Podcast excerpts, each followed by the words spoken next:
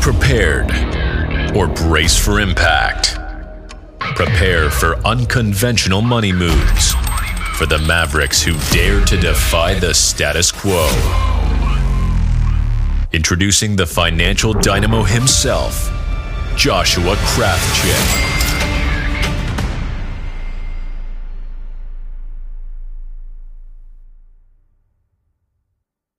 Conventional Money Moves podcast. Uh, when I when I read about you and your story and learned more about what was going on, you seem like a a person that would be a good fit for this.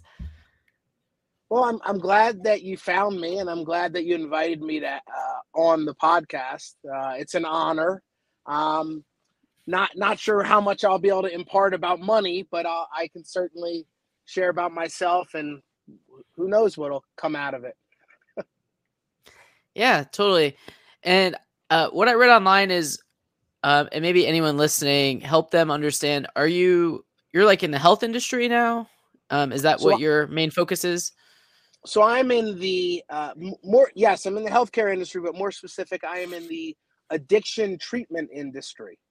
Um, my passion is helping people who are struggling with addiction find recovery um, and kind of help them guide them through that process. Uh, I own a residential drug and alcohol treatment center in Los Angeles uh, called Restore Health and Wellness Center. Uh, we've been open about nah, about eight years. Awesome, and this all started because, from what I saw, was you were actually homeless at one point, and it, you know, uh, I'm not an a- expert on addiction, but uh, it's not something you ever get rid of. It's just something you learn how to cope with. So it seems like to me, you're you've learned how to uh, shift things around a little bit so you're at least have a nice sprinter van if you had to sleep somewhere overnight. so uh, that's correct. Uh, I am 15 years, uh, over 15 years clean. Um, I struggled with addiction much, much, most of my life, most of my uh, teenage years, young adult years, and um, spent uh, had bouts of homelessness and institutionalized and uh, got clean almost 16 years ago. And so, yes, um, addiction, in my opinion or my experience, is a lifelong uh, struggle, but you do learn how to live with it and um, and not allow it to control you in the way that it once did. So, um, using uh, numerous tools, and those tools change as time goes on. Uh, initially, it was um, other people's support and support of primarily 12 step meetings, but that's changed as the years have gone uh, on for me. Uh, and by gotten, and by 12 step meetings, you mean like AA?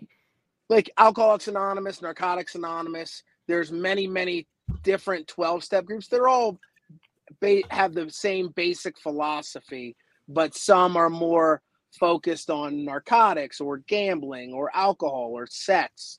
There's a, a addiction is all encompassing, I believe, and um, so when I talk about addiction, I'm I'm primarily talking about drug and alcohol abuse, but uh, you can kind of replace that with any number of things. Cool stuff. So, I guess a question, an interesting question is, and something you'd be able to answer is like, what's it like living out on the streets? Uh, most people just see the person on the corner and, you know, don't make eye contact with that person uh, there's probably a lot of uh, unnecessary stereotypes that come with homelessness that a lot of people aren't aware of that I'm sure you could shed some light on. So for me, uh, addiction took me to homelessness, and, and, the the sad part about it is I had people who loved and cared for me, um, but I had basically through addiction alienated them, you know, alienated myself from them. Um, and so I ended up being homeless and uh, a lot of that stemmed from the fact that I was just unable to hold a job. I was un- I was unable to uh, communicate effectively with people. I was unable to not use drugs and alcohol to kind of numb my pain. And ultimately, I ended up not being able to afford a place to live, not being employable, uh, and not being somebody who you would really want to spend any uh, time with. Um, and and I think uh, you know I can't speak for other people who are, have been homeless, but for myself, um, it was something that I needed to happen for me because one day I I woke up and I I said like this is not what I want for myself, and that's where I had to go to stop using drugs and alcohol. Um, other people might not need to go to those lengths, but for me, I really needed to be in a place where I didn't have any other choices. I didn't have any other options. And that was helpful for me. Where were where were you living at this time? Like what city? I was living in Baltimore. I'm Oh, originally Baltimore. I'm originally from the Baltimore area, and and that's uh, ultimately where I uh, got clean and stopped using drugs. Oh, sweet. Randomly, I'm actually moving to Baltimore in like two weeks. Uh, Oh, My wife and I, my wife and I are expecting our first kid, so she wants to move back to where her family's at. So we'll be uh in like the Silver Springs, Ellicott City, Columbia sort of area up there. I'm very familiar with that area. I am very familiar with that area. Well, congratulations on the birth of your the uh, coming birth, upcoming birth of your first child. Um, yeah, thank you. that is, that is certainly a life changing experience. I've uh, I have three children of my own, and um, yeah, it's been um, that's an amazing journey. I will I will I will say. I appreciate that. And uh Baltimore doesn't seem like a place you want to be homeless. Uh, it's it's not ideal. Uh, I I I don't think there's anywhere you want to be homeless, but certainly um, Baltimore is a place that has struggled with finding kind of its footing. I, I you know there's there's two Baltimores, right? There's uh, Inner Harbor, Harbor East, you know, Four Seasons, Baltimore, and then just a mile down the road, there's you know uh, Biddle and Milton and Monument and these like blocks of North Avenue that are like basically burned out blocks. Um, and it's it's very sad because I, I really believe it's an amazing city, but so few people have opportunities there. And um, you know, uh, it's home. I don't go back much, but it, it is home. So you know, my mother is still there. My sister is still there. So uh, we go back probably three or four times a year. Cool. Well, I'll be there. So maybe we'll meet meet up while you're up there if you have There time. you. There you go. And so when you're homeless in Baltimore, how, how, how do you how do you get out of that? Uh, are you just like walking around like on a spiritual journey looking to find yourself and then all of a sudden you have that like aha moment? What is I'm I feel like it's just interesting to hear your viewpoint from how you went from someone I could see on a street corner today and then 10 years down the road I meet that same person and they're super successful. Well, for me, it was about you know, I ended up in a institution. Uh, I would uh, treatment center is probably a stretch, but I had had had these bouts of homelessness and unemployment, and I uh, reached out to somebody, and they were able to help get me into a uh, nonprofit treatment center, and it was while I was there um, that somebody reached out to my mother, and my mother basically agreed that she would foot the bill for two weeks of halfway house rent.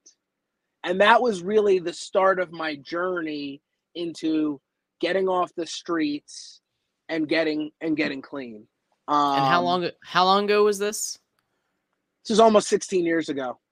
Okay, so we're oh, two decades. What what was a half halfway house? Like, how much did your mom have to put up? It was a it was 150 dollars a week, and uh, so she put up 300 dollars, and she said to me, "This is the last thing I'm going to do.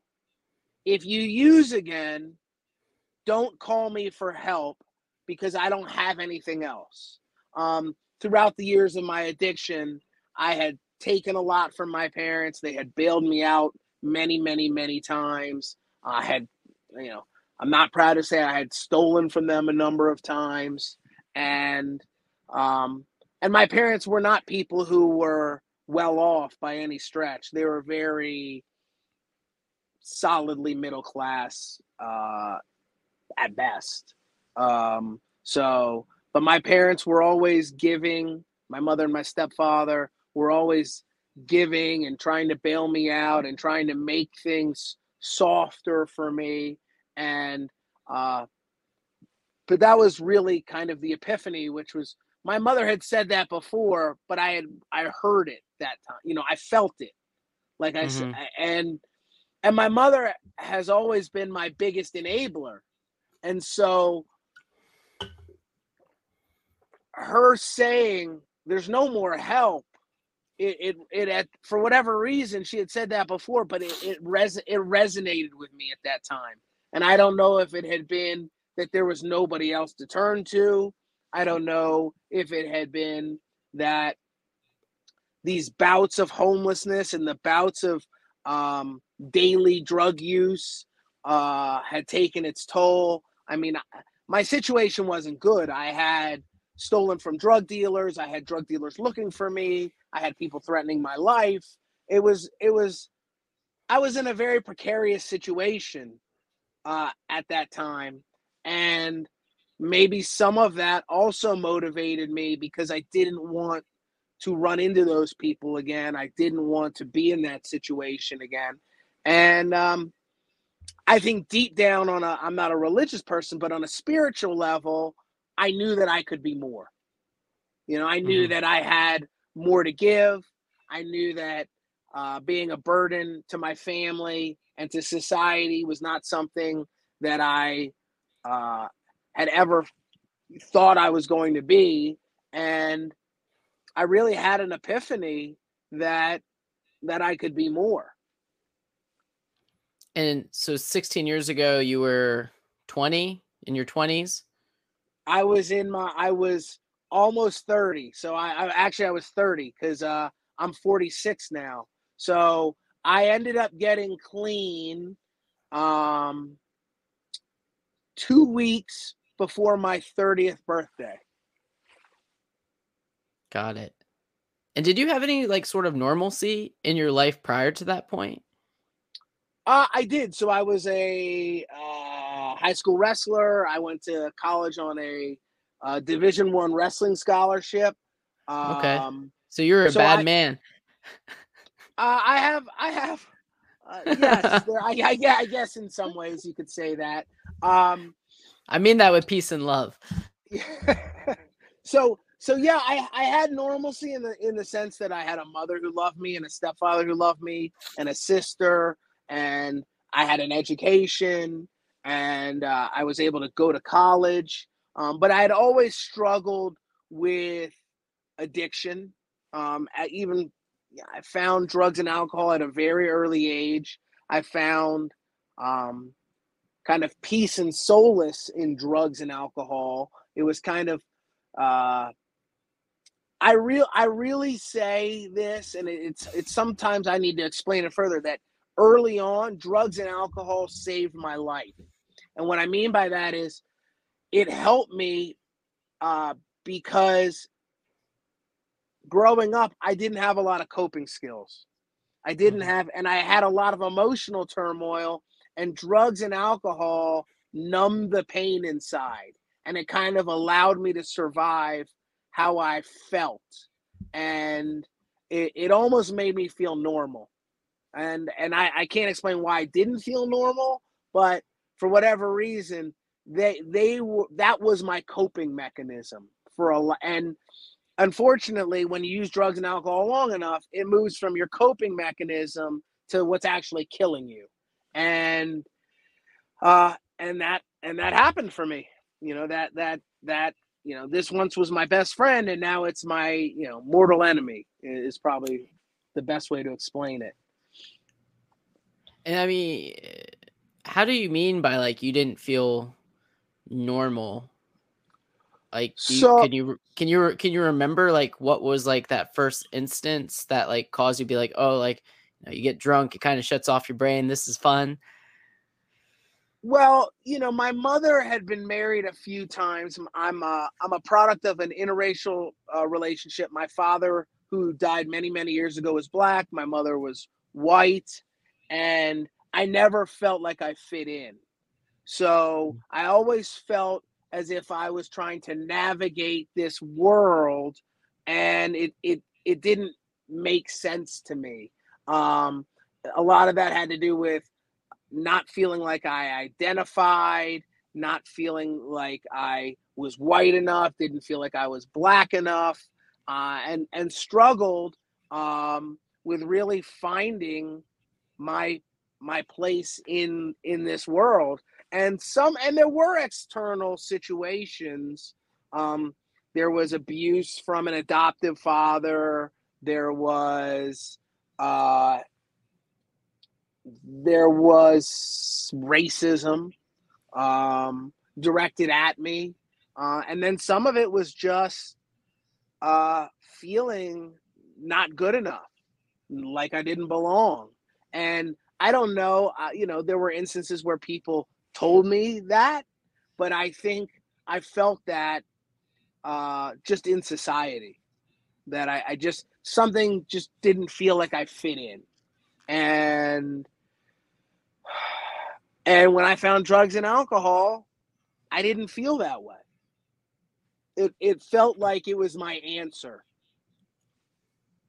Yeah, yeah, I grew up in a divorced family as well, and uh, you just don't always feel like you're a part of the family or a part of the people around you. Uh, it's just like uh, we we spoke about this on the last episode with Kevin Kreider. Uh, he grew up in an adopted family, and he's Korean and he got adopted by a white family. He's like, you look in the room and you're like, why am I different? Right. Exactly. Exactly. Exactly. I also had this feeling, and I don't know if some of it stemmed from the abuse that I had in my younger years, but I, I never felt safe. I never felt safe. And that was, um, and that was something that I always had, and even to this day, um, I have to remind myself, like for the most part, I'm safe, I'm secure, I'm okay, um, and it's something that I try to impart in my children. Right, I'm always hugging them, I'm always telling them I love them, and I'm and I'm stern with them many times, but um, I I never want them to feel like they're not safe. Mm-hmm. and it's um I, I I feel like that's my job in life to protect them, and uh, I feel like I didn't have some of that growing up, and so I try to to, to uh, protect them as much as as one possibly can, and and reassure them that they're not only safe, but that they're enough as who they are, right? With all their idiosyncrasies and quirks and um, that that that they're enough. I think that's really important. Being so now that you are a parent, what would have you done to yourself? Is there anything you could have done as a parent to like prevent this from happening?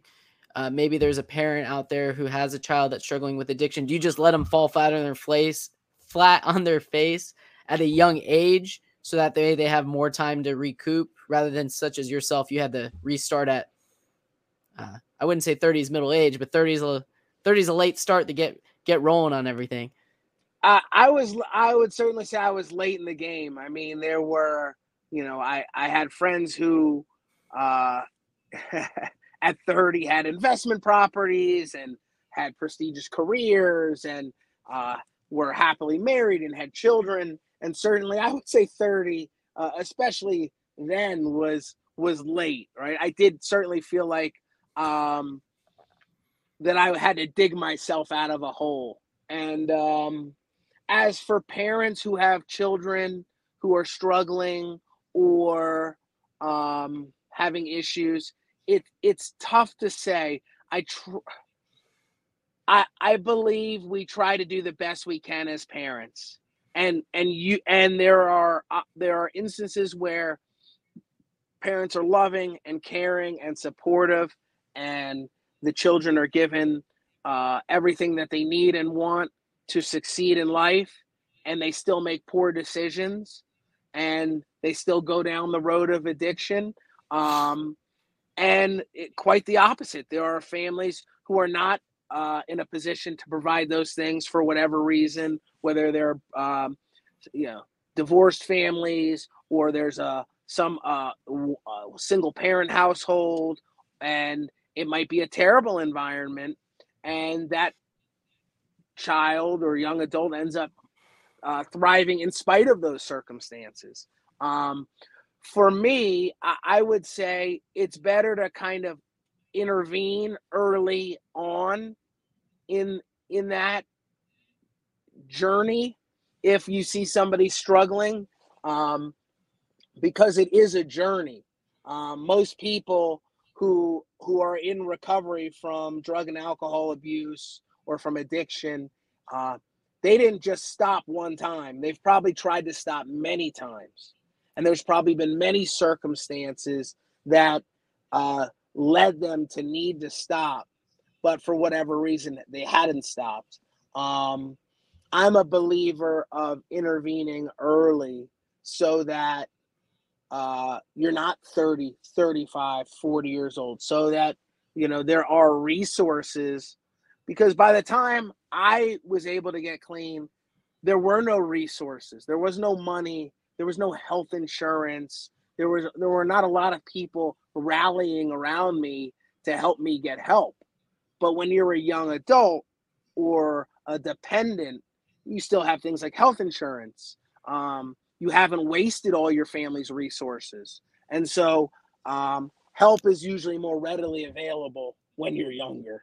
Um, and you know, so I always tell people that that and the other thing is you don't have to become homeless to stop, right? You don't have to have you don't have to be become incarcerated um, because you did something in uh, you committed a terrible crime while you were under the influence. Um, you can stop because you just woke up one morning and you didn't like the way you felt, or you interacted in a way that you, you are ashamed of, or whatever. You don't have to be like me, which uh, you know, I had destroyed my life. For, you know, for anybody who's read my story or uh, read anything about me or had a discussion with me, I'm very candid about it. Like I had destroyed my life. I was addicted to heroin. I was addicted to crack cocaine. I, you know, I stole from every person who ever loved me. Um, I had nothing. I had a, I had a less than 400 credit score when I started the journey of my recovery. Um, and it's much harder to come back from that. It's much harder to recreate yourself. You know, I always I, I think back to I remember buying a eight thousand dollar car and I literally had a 30% interest rate when I bought this car. And you know, I, on an eight thousand dollar car, I, uh, thirty thousand. Yeah, I, thirty. I, they, they give loan. They give. I don't know they give loans that high. Absolutely, absolutely. I mean, there were it's you it's usurious, but um, you know, I think I had a five hundred and fifty dollar car payment. It was an eight thousand dollar. I mean, it, it's really hard to get ahead when you've dug yourself that deep, you know, a hole. Um, so I'm always suggesting that people try to to to kind of get control of this earlier on, um, because uh, I mean, you're you're this is a podcast somewhat about money and certain things, but like it's hard it's hard to come back from that.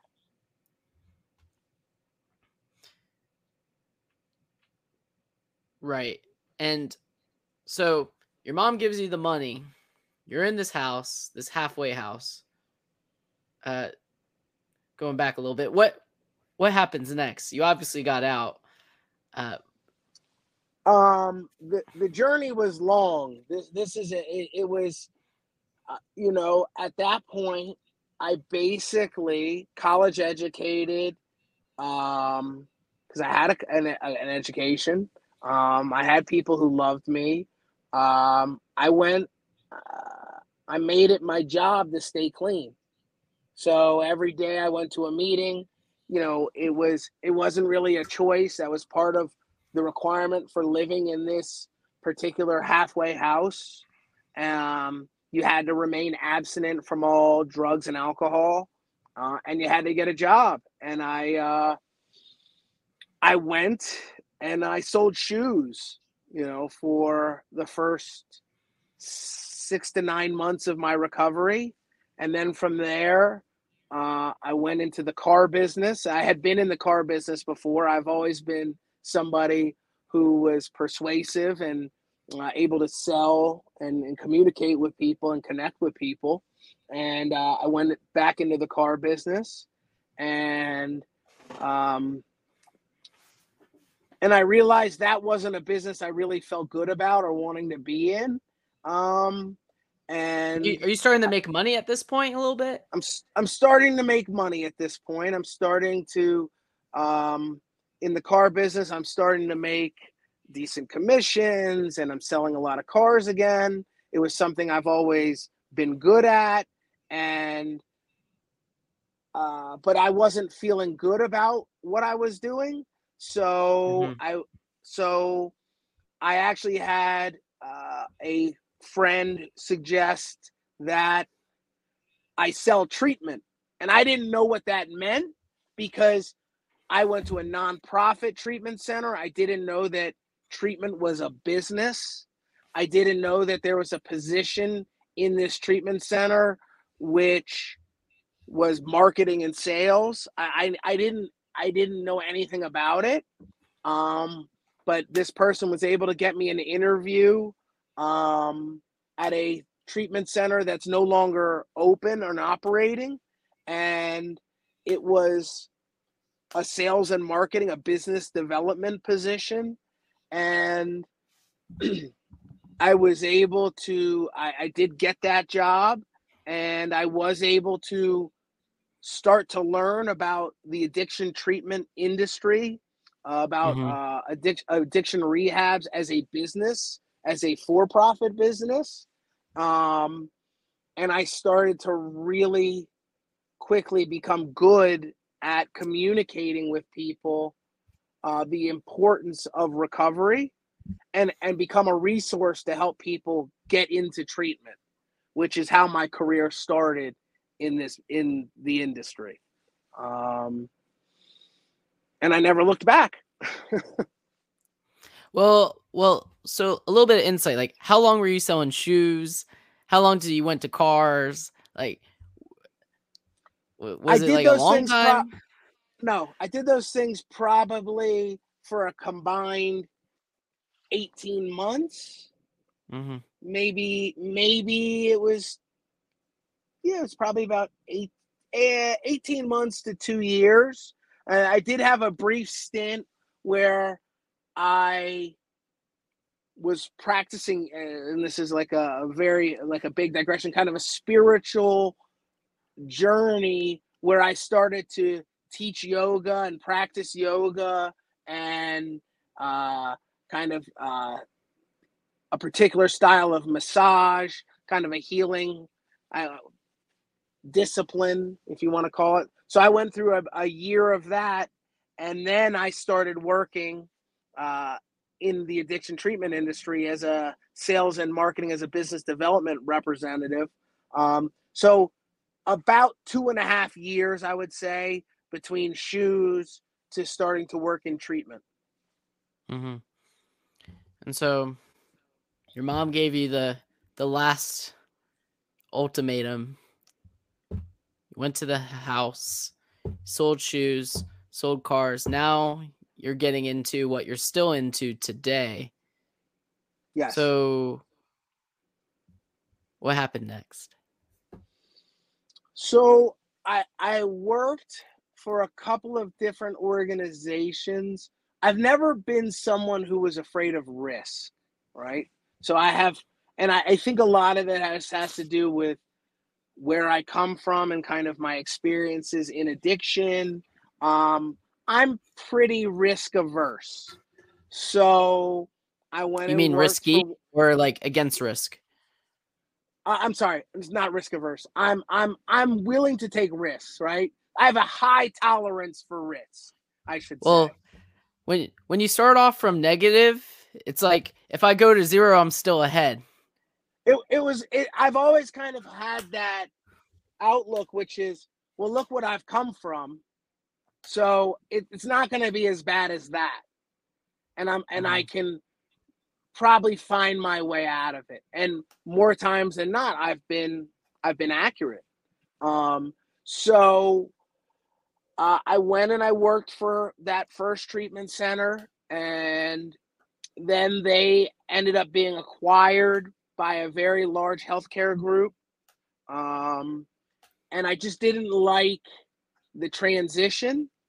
There was Mhm. infighting between my then boss and then my new boss. And I left and I went and worked for another organization uh, where I ended up doing so well that I ended up becoming their director of business development and basically helped build that organization up to a point in a very short time where they actually where the part those partners actually ended up eventually exiting um, from that business. And i was not a partner in that business um, although i feel like i should have been a partner in that business. And when i had approached them about being a partner in that business uh, they unequivocally told me no. And I went out on my own and started a small consulting company doing this type of work, sales and marketing and business development for uh, a couple of treatment centers. Uh, and I did that for a couple of years until I decided really the only way I was going to be fully satisfied was if I opened up my own center. And um, I did that, and I, I we're you know going on our ninth year, I believe, and uh, the rest is history. A lot of lot of learning experiences through those nine years. Excuse me, but that's that's how it that that's really the story in a nutshell. Uh, I'm I'm kind of a believer of of jumping into it and then learning, right? Um, it's kind of my my mantra for uh, people that I mentor or uh, other entrepreneurs who ask for advice. Um, I almost say start now and think later, right? Because I, I think one of the biggest things that happens with people is I call it analysis paralysis. We Yeah. we we overthink things we overthink things we want things to be perfect before we start and the reality is if you ask most people who have started or created successful businesses they started the, the, the they started and they figured out processes uh, ways to scale the business staff the business um, if you're talking about sa- sale, sales fulfillment they figured out all those things after they had already started the business and started selling the business, right? For me, I remember opening a treatment center. I was really good at the marketing and the sales and the admissions processes, which got people to go to treatment. But I had never owned and operated a treatment center.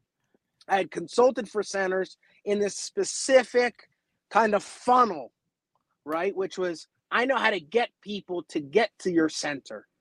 But I, I, I we opened this center and we we didn't have processes on how to feed them, how to get them. Most of them smoked. How do you get them cigarettes?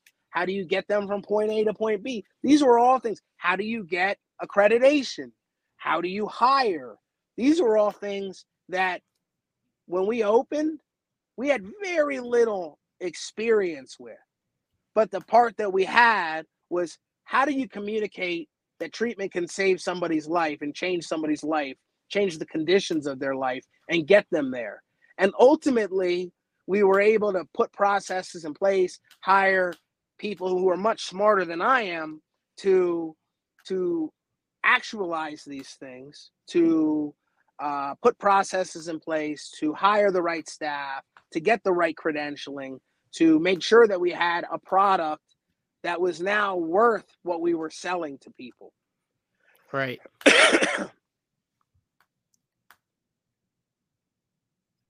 so so you you were great at getting the people to come and then it's like let's figure out the rest the rest later and that's that's any business uh, the person who is going to talk about that business like yeah i'm going to do this i'm going to do that or you just got to be like nike and just do Just it do it. Exactly. just do just do it see what happens And- and not to say that we didn't have good people when we first opened, but things take time to materialize and to and to uh, for processes to be put in place. I mean, we were providing very good therapy. I, I knew obviously that I wasn't equipped to provide therapy, so we hired you know a few licensed clinicians when we first started. Um, now that's grown to many, many, many more people, but in the beginning, it was just a few of us wearing a whole lot of different hats and and we slowly figured it out actually pretty quickly we figured it out and we figured out what we needed so that we were providing a good treatment experience for our clients um, but you know for me i always think the best thing i ever did was get started you know it's it's to it was to start right that was really what I felt we needed to do was get open. And that's what we did. We got open and then we figured the rest out.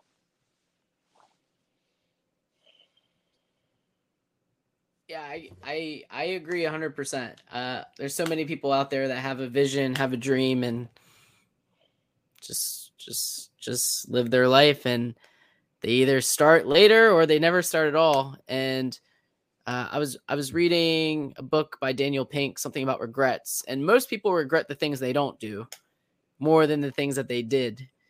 Uh, when it when everything's said and done at the end of the day. Absolutely. Absolutely. What I, I do I do not regret opening Restore Health and Wellness Center. We've helped many, many, many, many people. Uh, I've lost count. Uh, find recovery.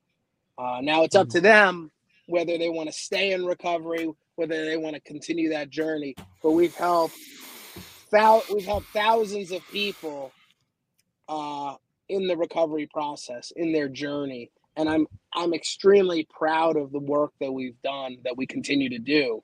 Um, it's also, you know, it's helped me find uh, uh, purpose. It's one of the things that gives me purpose, and it's also provided uh, financial stability for myself and for my family, which is something that I really thought I'd never have. Um, to be able to say, and to employ a lot of, you know, it's not just my clients, but we employ over a hundred people, and to help those people find their passion and find their purpose and and give them some financial stability is is a is a huge point of pride for me. Um, so, you know, I I never thought I'd be where I am today. Um, but it wouldn't have happened if I hadn't gotten started. If I hadn't taken the, the risk, if I didn't have kind of the belief and the courage and the insight that I th- that I thought I could do it. Um, and th- those are those are the positive attributes that help me get uh, to where I am to start. Uh, I think a lot of entrepreneurs don't talk about um, kind of the characteristics that I say a lot of times I'm an entrepreneur because I, I don't work that well with others. You know, like there's the the, the flip side of that is uh, I don't know that I have the personality to work in an organization in a system like that long Mhm. term, right? I almost believe a lot of entrepreneurs are forced to start businesses because they can't thrive in environments, uh, in other environments uh, where they're employed. Seriously, yeah. Seriously. It, for me for me it was like I thought I had so many good ideas and no one thought my ideas were good. So I was just Well, kind of like, and- well, I'm going to go see I'm if they're good or not. I'm going to take my ideas and I'm going to go over. I'm going to take my ball and I'm going to go play with it over here.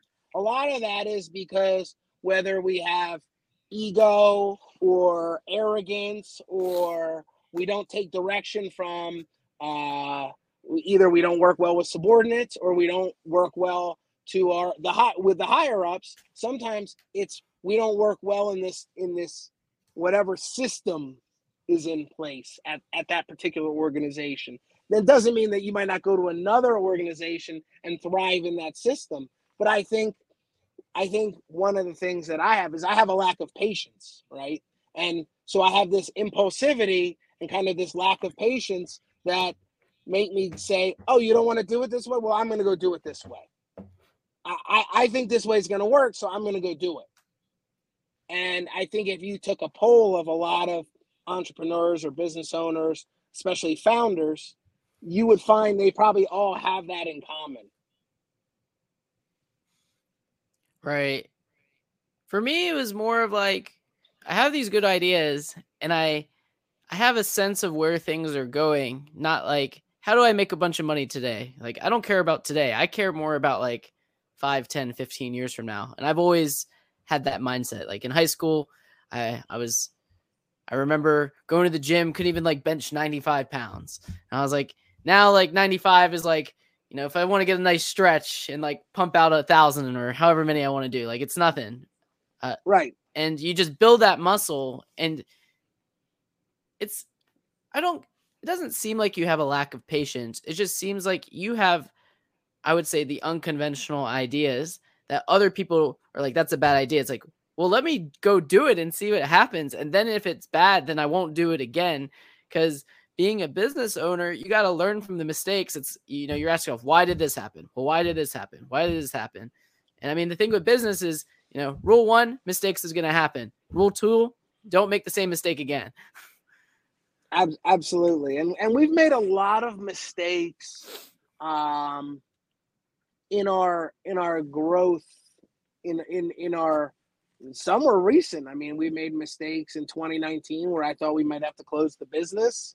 Um, but we were able to kind of sustain through that difficult period and then uh not make the same mistake again. And you you learn over time. You you learn uh, you learn from those mistakes.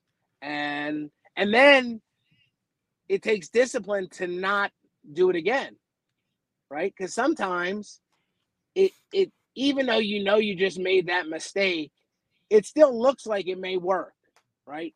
Oh if i go that way it may work.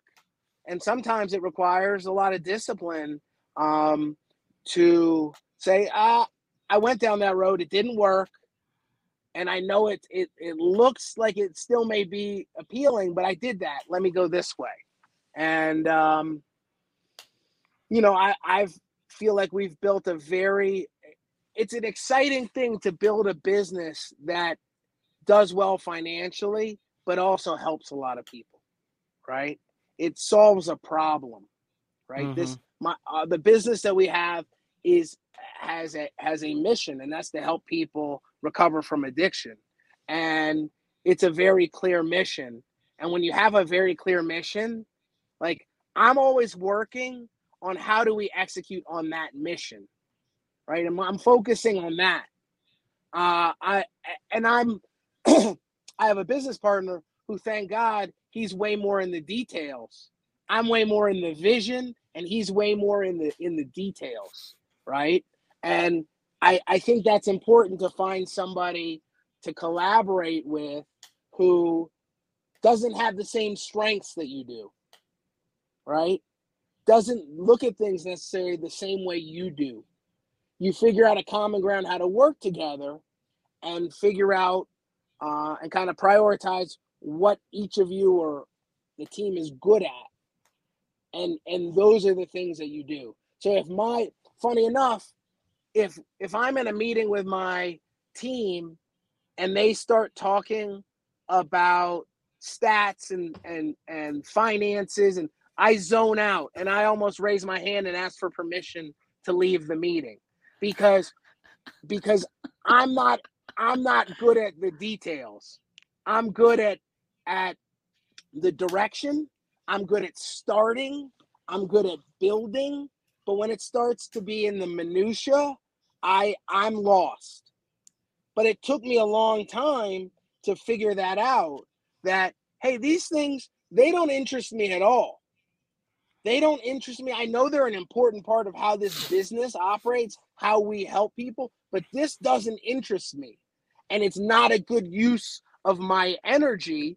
And therefore, I'm not going to participate in those parts of the business that I don't bring value to. Right? That I don't and and as an a founder and an owner, it's sometimes hard to say like i'm going to take my hands off of this piece i'm not even going to focus on that because it is ultimately your responsibility to have a healthy sustainable business but i think it's a strength to recognize i have weaknesses this is not my like like my partner we have a team that does it now but initially in the beginning he is very detail oriented uh, in, in regards to money and this and that. And he's he's the boring partner. You're the exciting right, one. And, and employees would always and what employees started to figure out in our early years was if they wanted something that cost money, they would come and ask me because I wasn't thinking about the American Express bill. I was thinking about if my therapist took this training, they would ultimately be a better therapist. Or you know what does this look like from a marketing perspective I, I was always looking at at that aspect of it. And my partner was always like you can't say yes to everybody. He, he was he would talk about things like roi and I was law, law already like what what does that mean even? Roy? What does who's Roy? Yeah who's right Roy? exactly.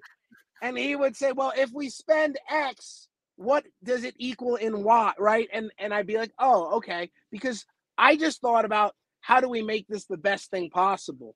But i didn't think about like well we need to collect this amount of money and we have to have this amount of clients. I was always just focused on how do we make this the best product and thank goodness i have a partner who's who wants to have a high quality par- product but also knows that uh you got to be able to pay the bills.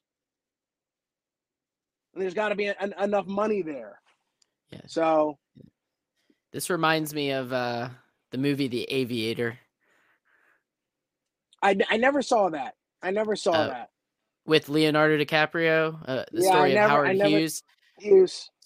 So he he was like, I'll spend everything, and then he had his one guy Noah Dietrich, I believe his name was, and he's basically you can't do that. You can't just and this is like movie based in like the 20s, 30s, almost that's almost 100 years ago. And he's like, "You you think we just got like millions of dollars laying around for you to buy airplanes? like it doesn't work that way.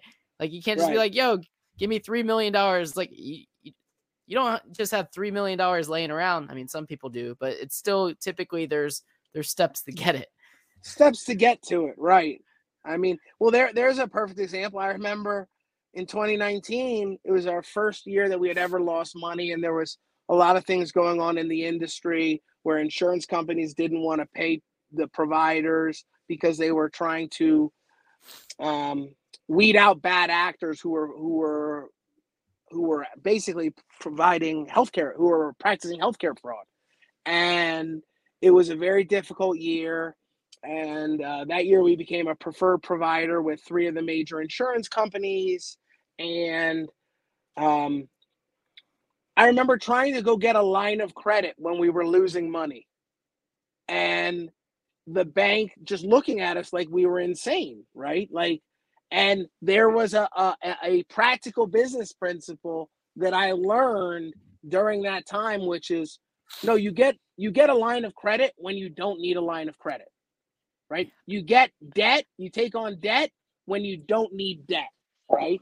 Doesn't mean you necessarily use it, but better to have it and not need it and need it and not have it, right? And that was a very, very uh, important life lesson for me, right? Because we have been we we've bootstrapped this whole business. We we don't have outside investors. We don't have private equity. You know, we have an equity partner. Uh, it's just my partner and myself. And anything that we've done to grow the business has been basically reinvesting any profits that we've had over the years into growing the business. Um, and that comes with its, you know, pluses and minuses. I don't answer to anybody in regards to that but when it comes time to have to write a check, I'm the one that has to write the check. So, um, great lessons to, to be learned, right, in, in business. Totally. And coming to a close here, uh, what what are the next steps for you in your business? What are you what are you hoping people, if anyone wants to connect with you or anyone you're looking to connect with, who might listen to this, what would you like to have uh, happen moving forward in your life? So we just opened uh, a new 24 bed state of the art facility uh, in West Los Angeles, which is super exciting. Uh, it's a big departure from how treatment is is provided in Southern California. Historically, that's happening in a residential setting.